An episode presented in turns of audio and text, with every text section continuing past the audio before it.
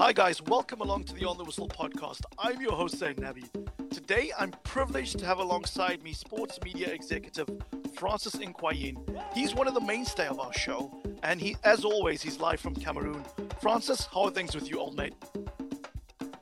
Well, Zain, uh, all is well. Uh, currently in uh, rainy Cameroon, uh, in Douala to be precise, the economic capital, where the Lions played uh, Mozambique yesterday, World Cup qualifiers for Qatar, uh, which they gainfully won 3 1. And they're going around the country testing uh, infrastructure, uh, the new stadia for in preparations for the AFCON in January.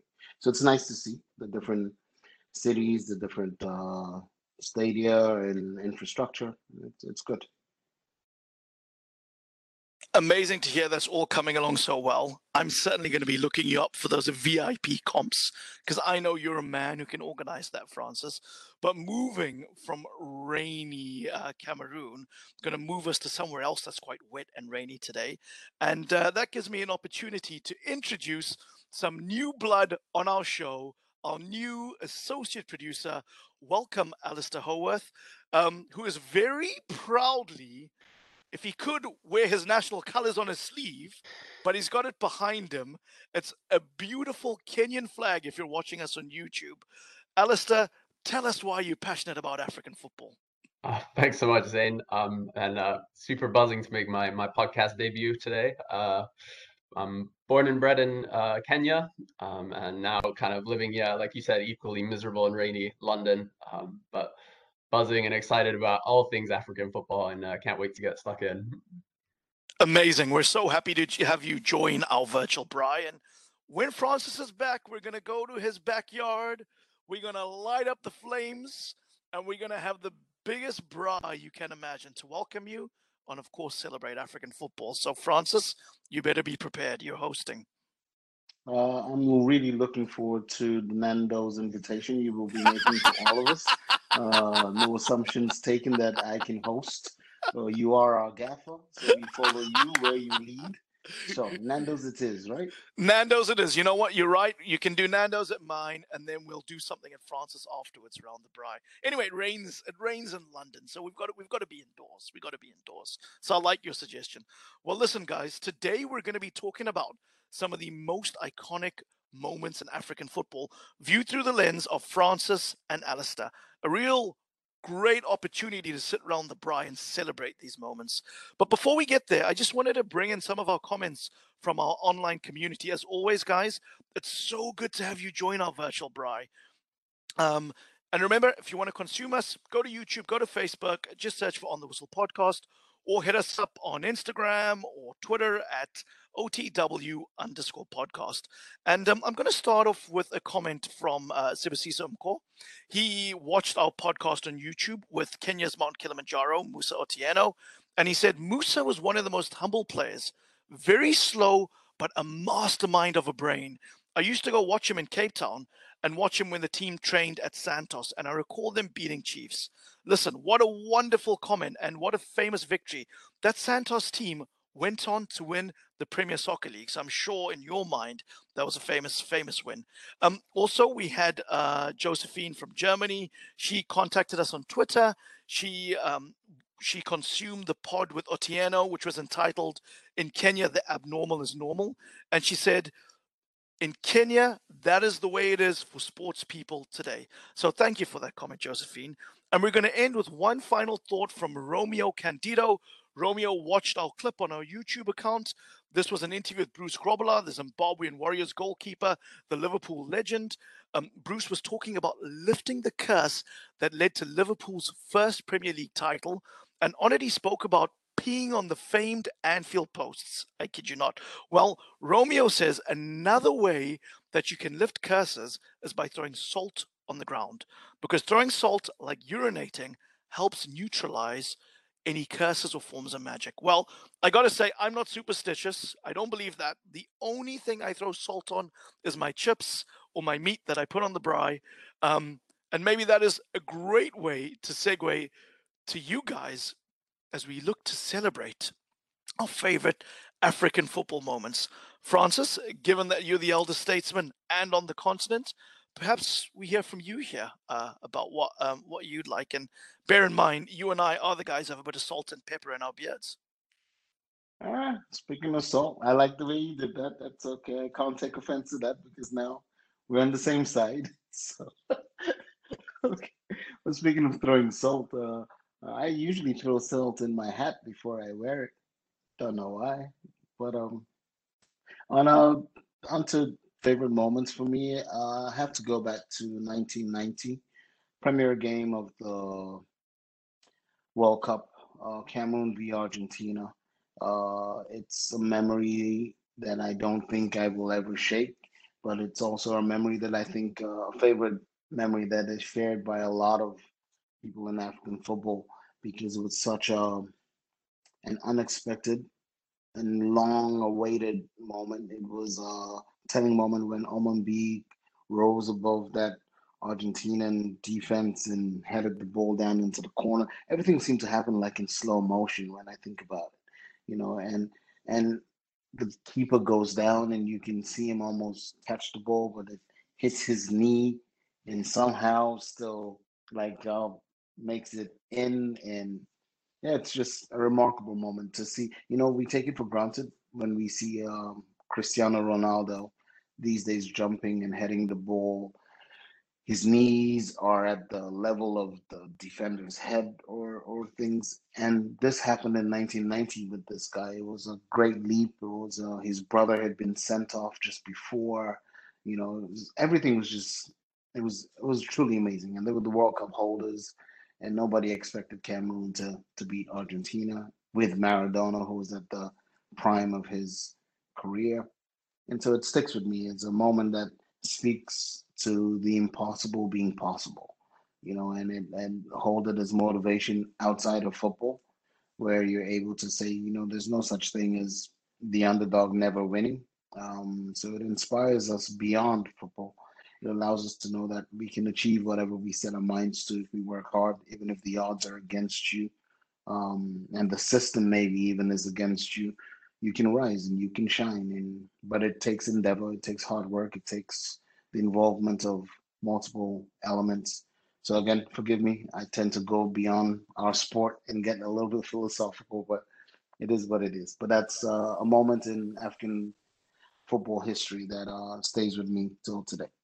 Sure, a cult classic, and we love it when you get philosophical, Francis, because it shows you're not just a pretty face. Um, I was going to say, you raised a valid point there about the underdog and inspiring, and I think that is the perfect segue to Alistair, who um, is a loyal Harambee Stars fan and has had a lot of, um, you know, sitting there as not the biggest dog in the fight, but sometimes finding a way to to find some memories to hold on to. Yeah, I think as as a yeah, like you said, a long suffering Harambee Stars fan, um, there's there's not always kind of much to cheer about. But for me, and I, I suppose I'm showing my age as well. Uh, my my memory is the 2019 Cup of Nations, kind of the first time that Kenya had been in it in like 15 years, and the first time that I kind of really remember. I don't really remember the 2004 uh, Cup of Nations, and I remember it really specifically because the the first day, the first game we were playing against um, Algeria was the night before my university graduation and my family had said we're going to go to like a nice restaurant to celebrate and i said absolutely not. We're not going because kenya are playing. We have to watch. And we lost 2-0 but it was an amazing memory um, and it was just such a powerful moment to see us playing. And then just like less than a week later to play kind of an east african derby against tanzania in the same group and i just yeah I remember seeing olunga grabbing those two goals and we won 3-2 and yeah, it was just an amazing experience. Um, for me, it was just really powerful. Finally, being able to see a country which I was from, which isn't really known for football, is known for our, you know athletics and everything. Um, to finally get onto the kind of the, the, the the African stage and actually you know represent ourselves well. I mean, we are in a group with Algeria and Senegal. Obviously, we're the finalists and the two best teams at the tournament, but we kind of showed you know we played with a lot uh, you know a lot of credibility and and even got the bragging rights over our uh, Tanzanian neighbor. So it was a an amazing experience for me. And listen, sometimes even in defeat, those memories still hold for the rest of your lives. I remember when South Africa made their debut at the 1998 Football World Cup in France, and we got hammered in our opening game against France, who obviously you guys know went on to win it. But it was the pride of being able to go to the big dance and to be there. Um, and I didn't have to cancel any graduation celebrations, but I remember as young teenage boys staying up, sitting up to watch that game because of the time delay from uh, from from Paris uh, or from France was was was fantastic. Um, but the Afcon has given us all such rich memories. I remember the 1996 when when Bafana Bafana won, but um, there there are so many iconic Afcon moments, and I know from your perspective, Alistair, there's one that certainly um, is really clear in your mind as, as one of the most iconic on, on uh, in African football history. Yeah, I, I mean the the biggest, probably the most impactful Afcon as as a fan was watching the 2012 kind of wonder story that was was Zambia. Um, kind of coming into the tournament, I, I di- didn't know anything about Zambian football, um, and we you know we had these heavyweights in, in Ivory Coast and Ghana um, and a few others, and kind of seeing this team kind of top their group. Ah, and Cameroon, sorry, sorry, of course, yeah. can't can't can't miss out on the on the biggest ones. Um, and you know, seeing seeing this team of like you know essentially kind of you, you know on a global scale, nobody's coming coming together and and putting ama- this together this amazing run you know and and they you know they came out of it with so much credit they they won their group they they hammered Sudan they beat Ghana and then, you know, they, they ended up beating this Ivorian team that didn't even concede a goal the whole tournament. Um, and they still managed to beat them um, on penalties. And I just remember watching that penalty shootout. I can't even remember. It's like 18 penalties or something like that. Almost 20 penalties taken before um, before uh, I think it was Gervinho missed and and Zambia won. Um, it's just so incredible. And then growing up a bit more and learning about kind of backstory to the Zambian team, you know, learning about characters like Kalusha Bwalya and kind of what he went through and and the, you know the team that obviously you know were involved in the car crash and uh, plane crash and and kind of learning about the you know that this this was a story that wasn't just you know an incredible underdog story in in, in a footballing context but just an amazingly powerful um, story about what football can do for a country, a nation, for kind of people around the world, and and that was just yeah, unbelievable, unbelievable tournament. You know, when you spoke about Zambia, I, I recall the 1994 AFCON because everyone got behind Zambia given the plane crash that had happened. And if it wasn't for one of the best Nigerian teams of all time, the plucky Zambians, Chipolopolo, would have won that tournament. I mean, you go through that Nigerian team Sunday Oliseh, Finidi George, Daniel Amokachi, Yekini, and wait for it, well, two more names, uh, Emmanuel Amunike and one of the greatest footballers of all time, JJ Okocha. I mean, it almost seems like if there was a team outside of um, Zambia that you wanted to win, it would have been the star-studded Super Eagles outfit. So, I mean, fantastic memories for us all. Um, and Francis, I know we've celebrated teams and tournaments, but you have an individual moment of brilliance that uh, stands out for you. Yeah, um, a memory of mine as well as um, King George. Um, I remember a goal he scored for AC Milan, think 1996 season. Again, I'm giving away my age, um, but um, he had he had just won the Ballon d'Or we're in 2021, and he remains still the only African ever to have won the Ballon d'Or. But he had this game against, I believe it was Verona, and he wins the ball like uh, just outside the penalty area of his own camp and pretty much slices all the way through the entire team, all the way, and you you keep thinking, nah, he, he can't possibly go all the way, and you watch it again, all these moments seem to pass in slow motion, and you see him going, and the tackles come in, and he rides them, and doesn't lose the ball, and and then he slots it in.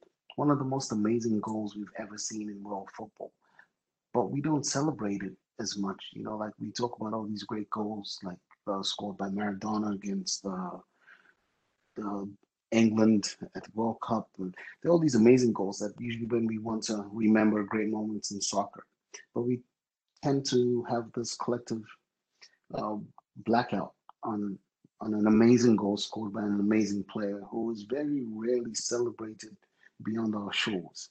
Um, and so in this moment, I just thought it was only befitting in a weekend where we are speaking of Ballon d'Ors uh, and excited by the new challenges that are being presented by the new talent of the con- of the continent to be able to double hat to, if not our greatest, at least one of our greatest, who gifted us a tremendous moment in history that again, beyond football, speaks about the power of the individual, uh, of strength, of fortitude, of mind, of talent. It, it's all embodied in that in that moment, going against the odds again, and being able to carry a people along with you, and being that sacrificial lamb that opens up doors and hopefully paves the way for others to follow. And Francis, when you talk about that goal, when you mentioned before the podcast you're going to talk about it, I YouTubed it because I had to remind myself, and I'm sitting here going, why do I have to remind myself from a moment of poetry, a moment of 30 seconds of pure brilliance? And if you haven't, I'm going to share it in the links. Remind yourself, I was embarrassed to say I didn't, that we were so, you know, we were so blessed to have a talent of George Weah coming from our continent, one of our own, scoring this iconic goal. And um, he's obviously gone on to do great things outside of the world of football. He's transcended, right? We all love him for the Ballon d'Or. We love him for the titles he won. And we love him for um, really, you know, wearing an iconic Rossoneri shirt so well. Um, but um, but you know he's he's gone on to to become a president and do far bigger things in the world than than just playing football, which we're here to celebrate. Gentlemen, an absolute pleasure to have you on the pod this week. Um, Francis, so good to hear from you. Uh, can't wait to see you. And uh, Alistair, welcome, welcome, welcome to the pod as our as our new associate producer. Uh, we can't wait uh, to work with you in front of the camera, behind the camera, um, and uh, most importantly, we can't wait to break bread and sit around a braai or get together in Nando's restaurant um, because um, it's been far, far too long. Gentlemen, fantastic having you on. I wish you well. Very much, Zay. And an absolute pleasure meeting you, Alistair. And we look forward to many, many, many, many, many sessions like these. Absolutely. Thanks so much, guys.